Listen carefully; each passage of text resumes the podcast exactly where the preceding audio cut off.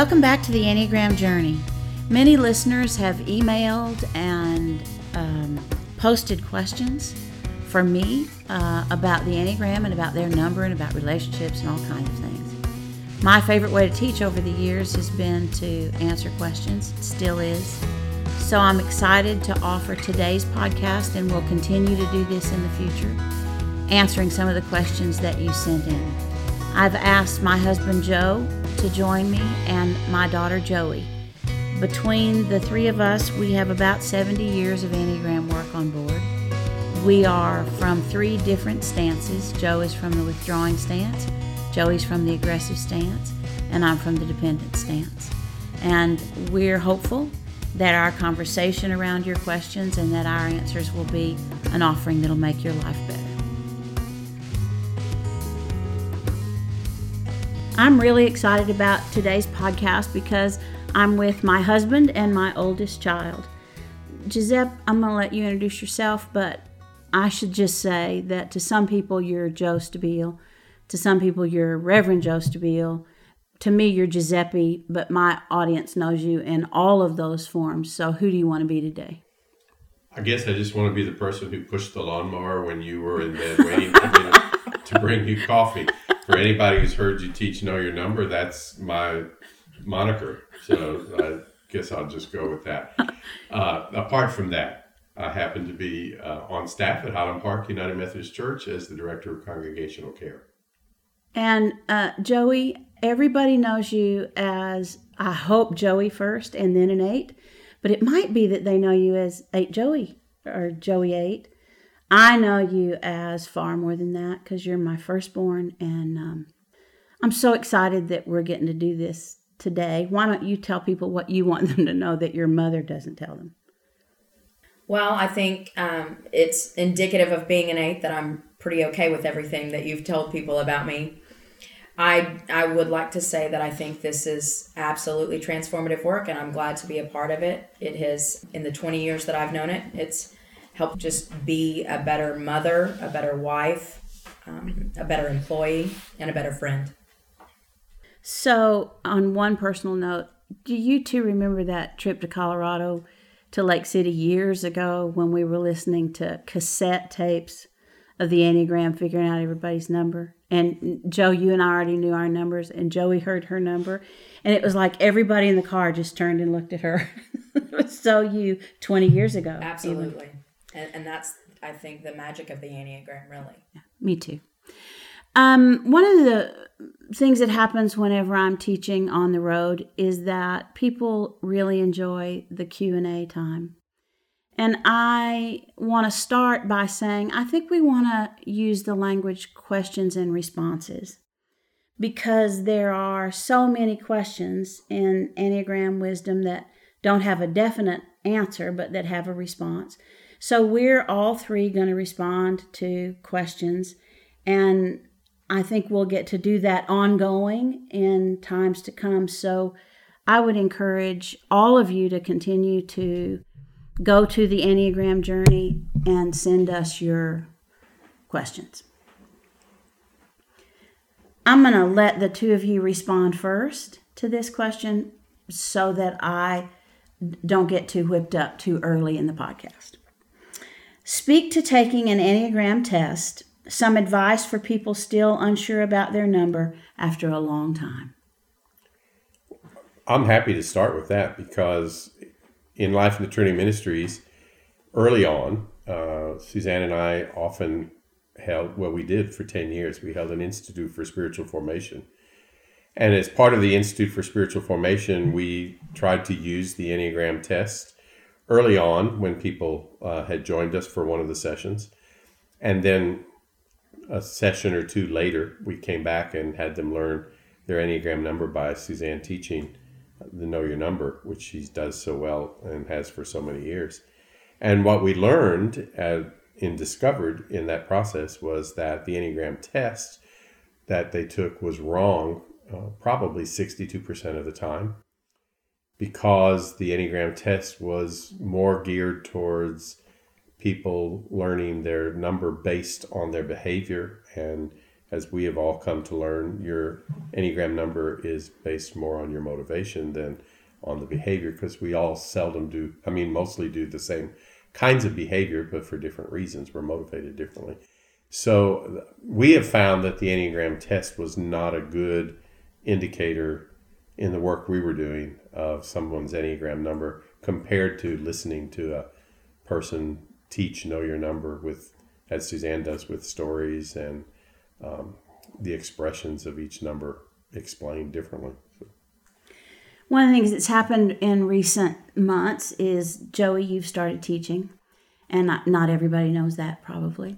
And I always wondered if any of you ever were interested in Enneagram work, if you would work with me and if you would change things. And I would have thought that if anybody was going to make Know Your Number shorter, get rid of the whole long eight-hour day, find a way to do it that was quicker, I thought it would be you. And can you talk about why you haven't done that?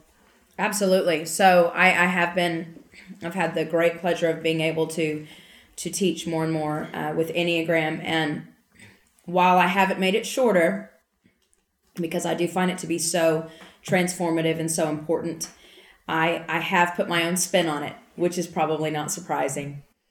And the reason I put my spin on it, what I came in with, um, was was more personal. I have found stance work to be the most important and transformative work I've done personally. And um, when I approach a day with, with a group of people, large or small, who don't yet know their number, I thought it might be good to to get them into a stance first rather than um, start right into the numbers in the hopes that they would have buy-in earlier in the day.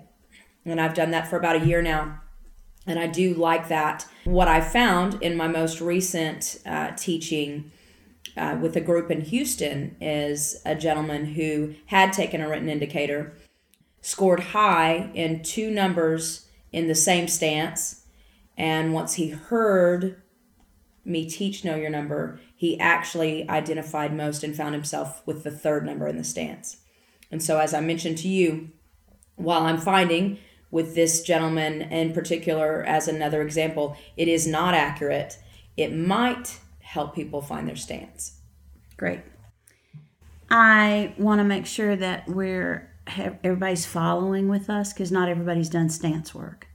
So quickly, let me just say that triads are determined by which of the three centers of intelligence is dominant: thinking, feeling, or doing. Stances are determined by which is repressed: thinking, feeling, or doing. And in Life in the Trinity Ministries, we highly recommend stance work. So I want to speak to the second part of the question, which had to do with being unsure about your number for a long period of time. And I actually think that the more information you take in, the less likely you are to get your number. It, the more sources you go to can be helpful after you know your number, but when you're trying to figure out your number, there is a, a necessary time of less is more. And so people who take a test and then hear it taught orally, and then they aren't sure what their number is, so they take another test or another indicator, or they read another book, and I think it gets to be too much. So my recommendation for the person who asked this, and anybody else who's interested, is that you just step back and observe yourself for about a month. And you might jot down things that you notice about yourself, and then then go back and listen to it taught orally, uh, go to a workshop or get it recorded. And I think you'll be able to probably figure out your number. The other place to start is always eliminate the numbers that you know you're not. And that leaves you with um, less to try to figure out. Do either one of you want to add to that? Well, I think that's true. I, I, the other indicator for me was where you find yourself trying to figure out your number. Uh, and you seem to always teach people that how you act at home. It, if you're looking at how you act where you're at work, uh, it might be an entirely different way of, of presenting yourself. So you would think yourself as, as a different number, perhaps. That's a good point. And think about when you were twenty. When we teach on college campuses, they get their number really quick, really, really quick. All right, let's look at the second question. Talk about wings and their importance in the Enneagram. A lot of people online declare themselves as a four with a five wing or a nine with a one wing, and that's usually presented as nine W one or four W five. I want to start, and then you two can join in by saying that you both know that I started studying the Enneagram so long ago that I've pretty much read, I would say, at least ninety percent of what's been published. And, you know, if you if you take the sixty or so books that I kept, and we went into my office and looked through them, we wouldn't find more than, in sixty books, I don't think we'd find more than one hundred eighty or two hundred pages on wings. I think people want them to be more important than they are. I think there are a couple of places where they're important. But the goal in my way of looking at the Enneagram in terms of wings, with a couple of exceptions, is that they offer you balance. And the time when it's most important to understand that the number on either side of your number are your wings is when you're trying to learn your number, because you sometimes have a lot of behavior if you have a big wing in uh, that side. Well, I tend to agree with you I, that I don't think wings are all that important. And I do think that, although I've only looked at some Enneagram tests, I think some of the tests give you that as a result, that you're a nine with this, a one wing, mm. or you're a two with a three wing, or whatever it is. I, I don't feel like they have a huge influence in my life. Uh, obviously, when it comes to the dishwasher, my one wing kicks in. But uh, I I think wings are not as important as people would like them to be. I think it's really important to have a firm grasp of yourself in your own number, and whether you're healthy or average or unhealthy within your own number, I think is much more important. You're still an, if if you're a nine, you're a nine, no matter what wing you have. And a nine with a one wing and a nine with an eight wing are both nines on the Enneagram. It's a nine. You're a nine. And you have this extra little thing that colors some of your behavior and none of your motivation. None of your motivation is affected by wings. This one is uh, a question I get asked a lot. Several people ask us questions about combining Myers-Briggs results with Enneagram results. And I'm the first to say that I think all of our tests are all of the opportunities that we have made available to us to understand ourselves better have value. I, I don't think we should get rid of any of them, and I don't think we should try to make any of them fit with the others. I think they all stand alone. So I'm an E N F J on Myers-Briggs, and I don't really have any idea how I would apply that to the fact that I'm a two on the Enneagram. Some pieces would fit, but others would not.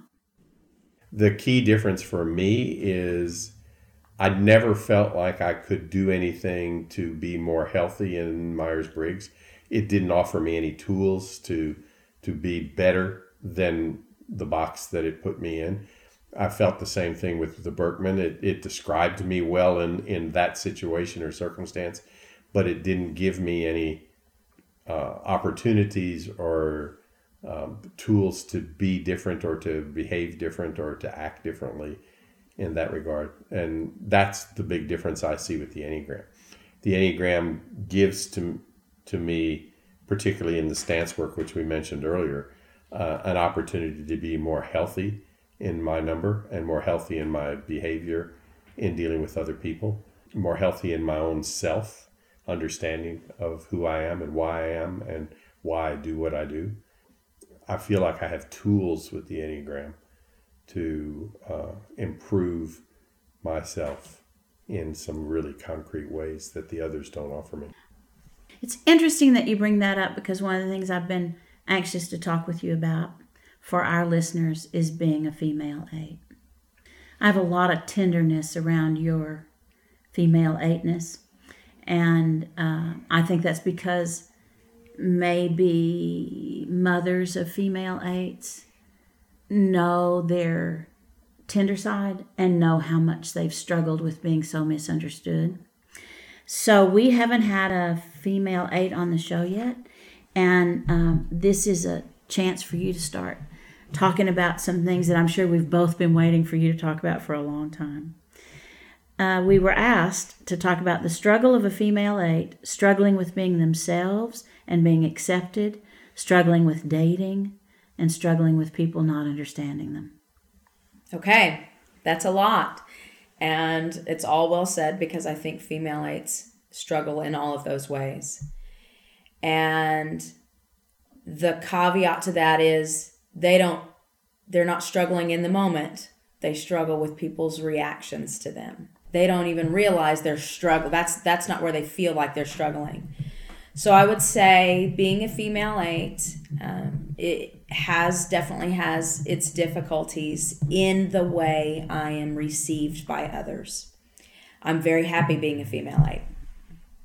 I would say that um, one of the one of the n- newest pieces within the last maybe two years that I've come to um, is speaking to what I felt was the betrayal piece for mm-hmm. eights. And and I've shared this with you, and when I've when I've taught now, um, that I feel betrayed most when people have an encounter with me, and they walk away from that encounter making a judgment about me, and they they haven't taken the time to know me, and they then um, feed that judgment, most likely with emotions, and have an idea about who I am without ever even really approaching me or getting to know me. Mm-hmm. Now, that's, while that is so true, and I think true for a lot of female eights, what the Enneagram has offered me and learning and growing in the last two decades is I don't make it easy to approach me. Mm-hmm. And that's mine to learn and to understand about myself as well. And so uh, in teaching that to others and to female eights, I just recently had a question uh, when I was teaching from a female eight who said, what do you, she asked me, what, what do we do then? What should we do when, uh, after that happens? Because she identified with that betrayal piece, as I'm sure many female eights will, and, and wanted to know how we allow someone to come back around. And my response was that um, I don't know that it's ours to go find that person, because we'd be finding a lot of people if we were to, to circle back around to the people who have who have walked away from us, uh, encounters with us, mm-hmm. and felt that way.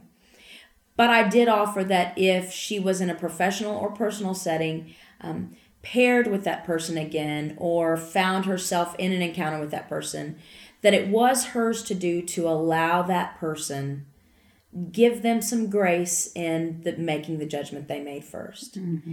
And that's hard for us. And I believe it is so hard for female eights to have a capacity for, much less compassion for, people who are intimidated by us, because I don't believe eights, female or male, are ever intimidated. Mm-hmm. You know, um, I've we've had a lot of conversations about you being an eight and me being a two, and about how easy it is to misunderstand a female eight.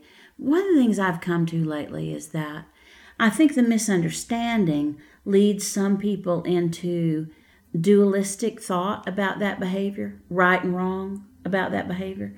And you know, being an unhealthy, cloying, schmoozing two is just as disconcerting for other people as being an aggressive eight. It's just that twos and more feeling types pick it up quicker and back up, and then kind of try to cover.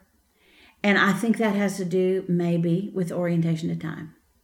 So we'll talk about that on another podcast. But I think whether or not you're looking ahead or in the present moment or looking back has a lot to do with that.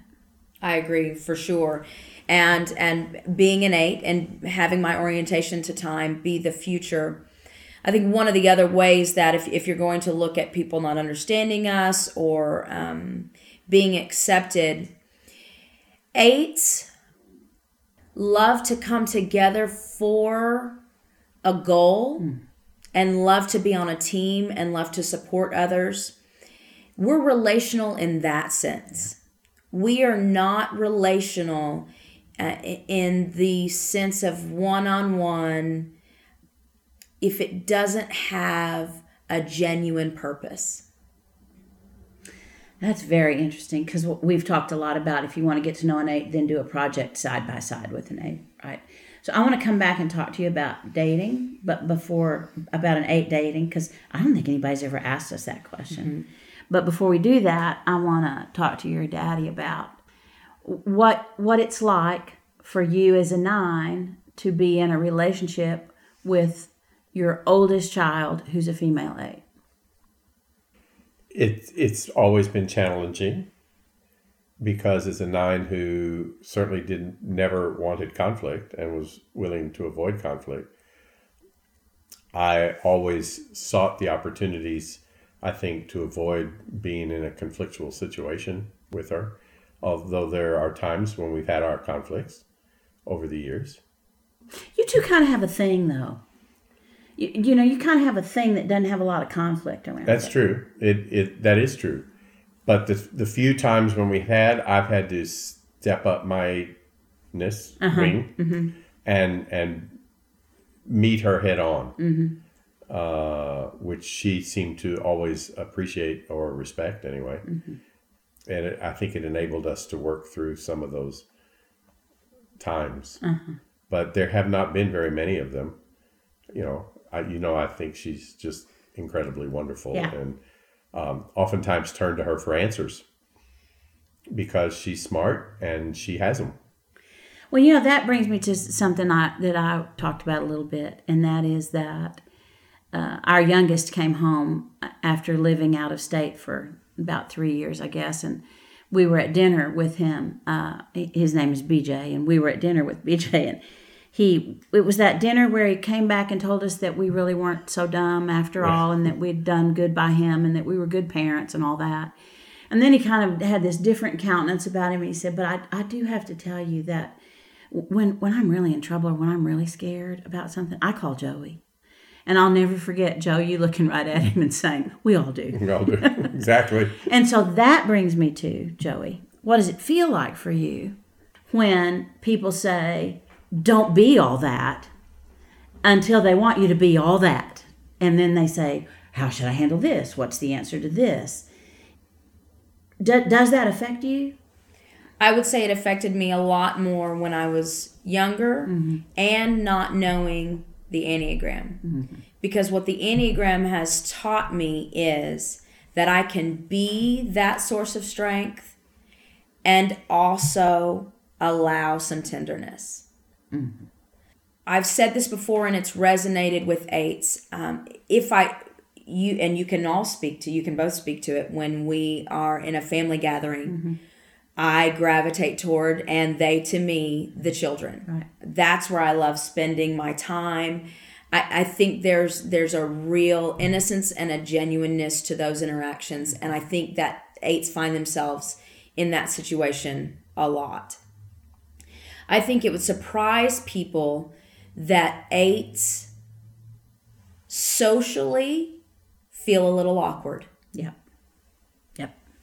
We handle it well. We don't really show it, mm-hmm. but it's almost like we've had on board for our whole life that we know we don't quite fit in mm-hmm. in that way. Mm-hmm. And so then when you add offending someone that you didn't mean to offend, on top of that, mm-hmm. eights are um, hesitant to jump into connection with you. Mm-hmm. Mm-hmm. Why? Uh, for us, authenticity is big, mm-hmm. and we read that pretty quickly too. And if it's not going, if that's not going to be the end game, mm-hmm. then it it's not worth our time. Oh, got it, got it. Okay, you want to talk a little bit about dating? Joe, can you stand it if she talks a little bit about dating? Well, uh, yeah, I ran off several of her dates. Right, very, yeah, definitely, definitely. Scared them. I would say that, um, well, I have said it. I said it to Billy just the other day. Billy and I this month have been together. We started dating twenty years ago. Unbelievable. And we've been married fifteen years now. And we were out to dinner the other night and saw two people in their, you know, mid-twenties dating. And we just looked at each other and said, oh my gosh, I wouldn't want to do that for a million dollars. Mm-hmm. And I think it's especially difficult to be a female eight because, and date later in life, because most likely that female eight, after experiencing leadership and accolades in in the education years, is now in a position at work where they're looked to for their strength, mm-hmm. and they're applauded for their strength. You put on board, they probably have that position in their families. That is so intimidating, probably, for any male um, in a dating situation to to step up and meet that eight in her strength. Mm-hmm. And I think that's something that I wish everyone in the Enneagram could know, is that we want you, while we don't invite it, we want you to meet us with your strength. Mm-hmm. And so I would say your first date needs to be going to an Enneagram conference. There you go. That's good. I would just add to that, that from the perspective of the work that I do sometimes in teaching male spirituality and male work, that young men today coming out of college situations are are putting off their time of commitment to one person, to a job, to where they want to live, much later and later in life than young women coming out of college today. So I think it's even harder probably for young eight women coming out of college to find the man who is going to match them with energy and commitment that they have uh, early on in a, in their married kind of situation, which, which seems to make dating a more difficult thing for for young women eights, I think. I think so too. Um, all right, let's go to another question. We've had several that are kind of like it, but we have one that's really specific. How can a five work on doing something that they don't understand? What advice might you have for a five undergoing counseling, particularly for childhood trauma manifesting issues in adulthood? E M D R therapy has been recommended, but I have a really hard time because I don't understand how and why it works or what I'm supposed to be doing in the midst of process.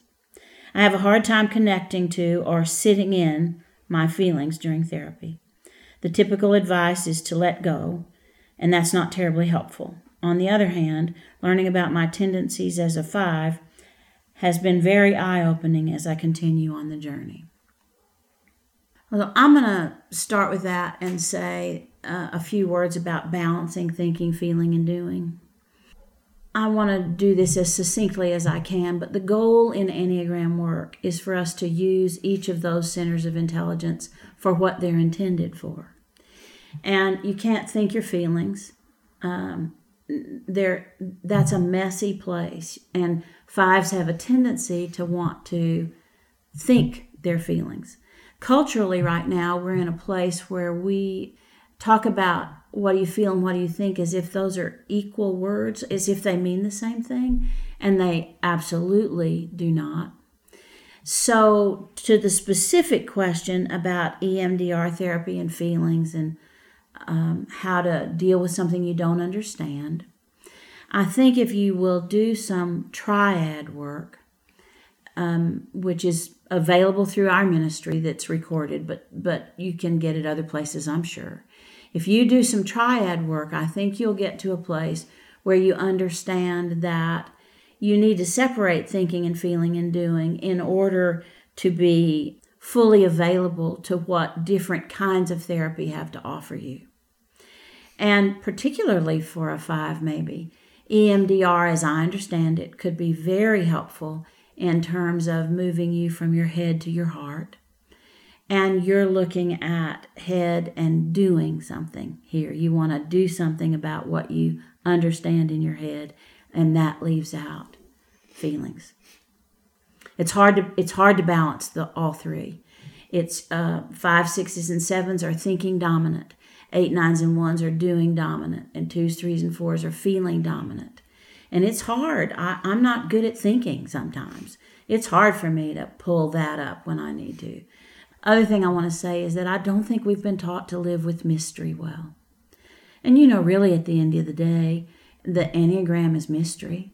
We don't understand how we all fall into one of nine categories when there are people who are our number who are completely different from us, but they're still our number.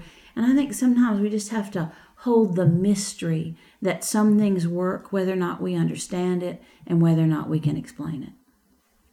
One of the things you and I both teach, Suze, is that uh, in terms of spiritual growth and spiritual formation, that we feel like everybody ought to have a good therapist and a good spiritual director. And as uh, a nine on the Enneagram who is in the same stance as a four and a five in terms of the withdrawing stance and the same orientation uh, to the past, I think it's extraordinarily admirable of whoever this person is that that they're doing the work with a therapist, whether they understand it or don't. And I would strongly encourage them to continue that work, particularly in dealing with issues that come up from the past, childhood trauma or whatever, as a way of just becoming more and more healthy. To do that means we have to take a step in faith and, and trust that the therapist knows what they're doing by inviting us to do E M D R, or the spiritual director is knows what they're doing in leading us to the next step of, of spiritual growth and spiritual formation, all of which will help them become more whole and uh, healthier, at least within their number as a five. And what would you say about her reference or his reference to letting go?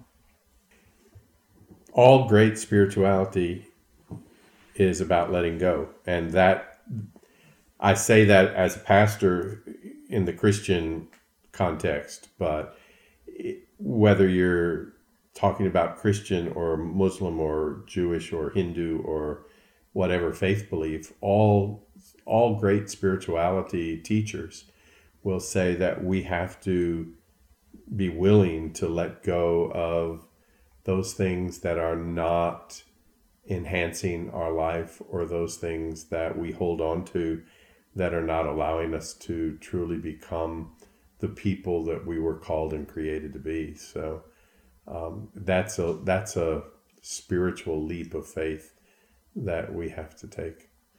How would you, knowing what you know about the Enneagram, encourage a five to let go? At, well, I was actually thinking that I think a five, I I do as an eight, I see and can resonate with fives with that being able to set emotions aside. Mm-hmm. And I've always respected that about eight, about fives. I feel like they um, they they truly can see situations objectively because they do set their emotions aside.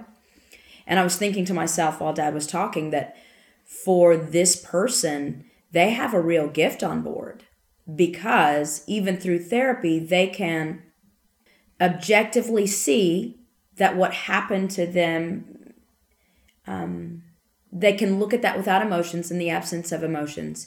And I, in that sense, I as an eight would get uh, completely swept away with the injustice of it.